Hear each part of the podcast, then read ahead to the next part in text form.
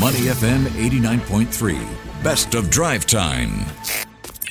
Money FM 89.3. It is now time for Market View. I'm Elliott Danker together with Timothy Goh and Chua Tian Tian. I got to admit, I panicked when I saw this story about uh, Grab here in Singapore planning the biggest round of job cuts Mm-hmm. since the pandemic. I went, hey, means what? Lesser drivers, then my my fare become more. But it's it's not that kind of job cut. Correct? It's from their office Yeah. uh, Yep. Unit, right? Yeah. So panic uh, averted. I will have more of that in a while. But first, let's take a look at some of uh, the closing numbers today. Closing bell. You know what? Since you talked about platform fees, ComfortDelGro is set to charge 70 cents I just platform fee from 1st of July. something. I for- saw that. So I, yeah. I, 70 cents Yeah, for rides booked via its app. So there you have it. By a bicycle. but then you have to use the app to be able to book. Yeah. Yes. But but first, Who, is who first. hails, who Hold- flags a cab anymore? Hold your horses, hold your horses. We'll talk about the tech scene in in Southeast Asia and what that means for ride-hailing apps or internet giants. Uh, but First, a recap of how we started the day. Singapore shares opened lower today after European markets ended lower. Investors waiting for further clues on the US Fed's uh, monetary policy outlook. So in early trade, the Straits Times Index was down 0.2% to 3,233 points. Some 27 million securities changed hands in the broader market. Now let's have a look at the closing numbers. The STI closed down 0.65%. We're looking at 3,220 points. In terms of value turnover, that's 1.05 billion Sing dollars. Now gainers trailed losers 220 versus 304. Top advances, we have Great Eastern, UOB and ISEC, and top decliners, GMH USD, Sembcorp Industries, and New Incorporation USD. Now in terms of companies to watch, we do have OCBC increasing its stake in insurance subsidiary Great Eastern from around uh, 87.9% to 88.4%. Meanwhile, investors continue to keep their eyes on developments ranging from Grab planning the biggest rounds of job cuts since the pandemic to China's smaller than forecast interest rate cut. Also in focus, Fed Chair Jerome Powell's testimony about the state of the U.S. economy. So joining us on the line, we have Khoon Goh, Head of Asia Research at ANZ. Khoon, welcome to the show. Hi, good evening. And Khoon, let's start with the Singapore stock market as usual. How did the STI fare today? Any surprises when it comes to the biggest movers as well as the sectors they lie in? Uh, there were no real surprises. It's just disappointing that the Singapore Stock Exchange actually underperformed the region, uh, while Europe did uh, sell off, and part of that weakness did flow through into the region. Uh, it was somewhat surprising to see uh, the Singapore market underperform um, despite that. Uh, Khoon, let's talk a little bit about Grab. Uh, Grab Holdings reportedly planning a big round of layoffs, uh, the biggest since the pandemic, likely uh, to surpass the 5% or 360 employees from back in 2020. So, is this a case of Grab sort of feeling the same pressure as a lot of tech players post pandemic? Should we expect such things uh, for other tech players in the industry, in the region? Yeah, so for a lot of tech companies, they're really facing a very different environment now with uh, interest rates as Okay. high as it. Uh, don't forget the U.S. Federal Reserve has hiked rates 500 basis points, so money is no longer free. It's very costly, uh, and it's much harder to, to raise funds. And therefore, investors are becoming more impatient, particularly for companies that are yet to turn profit. So I think there's a lot of pressure now for uh, companies, even though they've grown, they've expanded uh, very rapidly. Uh, but at the end of the day, investors now want to see some results. Uh, and you know, one of the fastest ways to try and turn things around and get back to profitability is to lower costs, and that's what Grab is trying. Yeah, if you're just tuning in, we're talking to Khoon Goh, head of Asia research at ANZ. Uh, Khoon, let's uh, talk about China. The PBOC announcing lower than expected interest rate cut there, about 10 basis point cut to the benchmark five year rate. Um, what are your thoughts on this?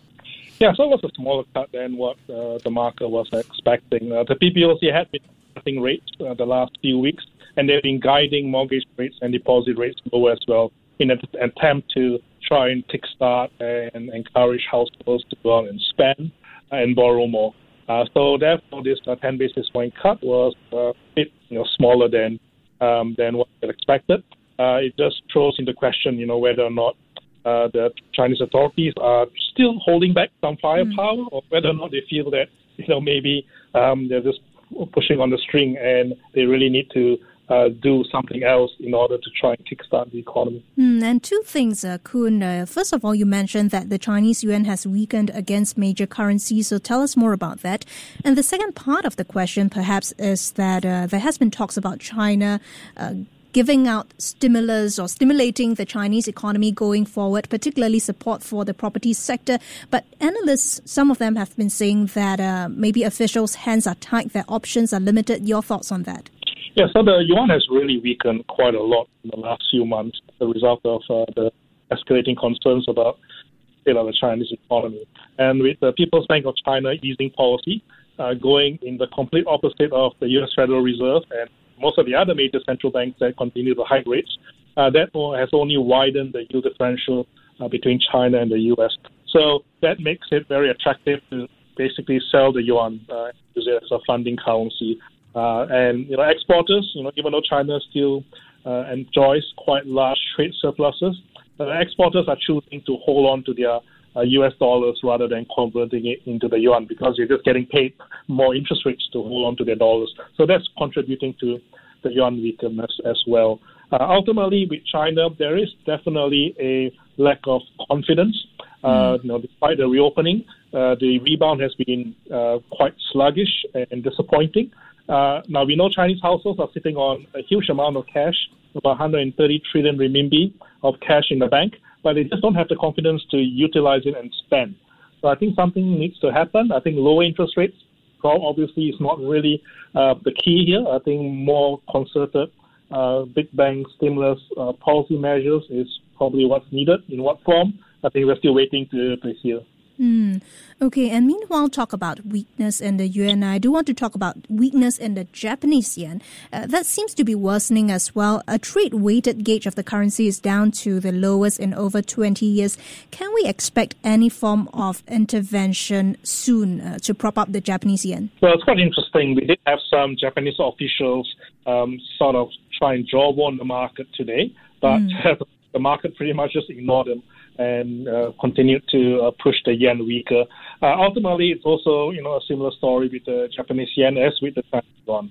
The Bank of Japan, with under new governor Ueda, yeah. has no um, willingness or urgency to change uh, Bank of Japan policy. He has remained dovish, very much in keeping with his predecessor, and therefore, with the Fed, you know, looking like they might hike rates further, again, that yield differential mm. uh, continues to widen uh, and that continues to put pressure on the Japanese yen. And further away, uh, we have been talking about the Fed quite a bit. Investors continuing to set their sights on Fed Chair Jerome Powell's uh, twice yearly testimony on the U.S. economy happening midweek, I believe. What are we expecting here?